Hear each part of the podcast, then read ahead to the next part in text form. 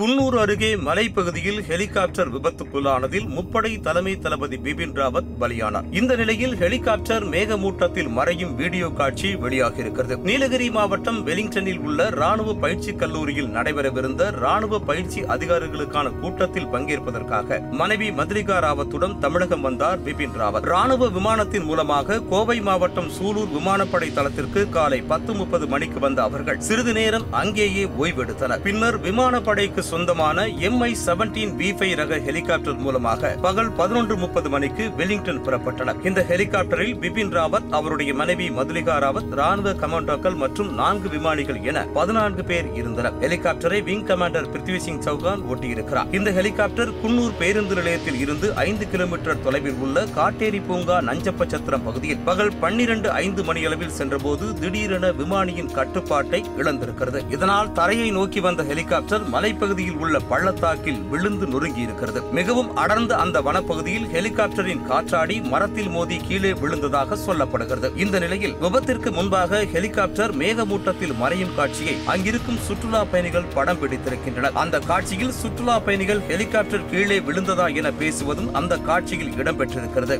இந்த காட்சி உண்மையானதா என்று விமானப்படை இதுவரை உறுதி செய்யவில்லை என்பதும் குறிப்பிடத்தக்கது.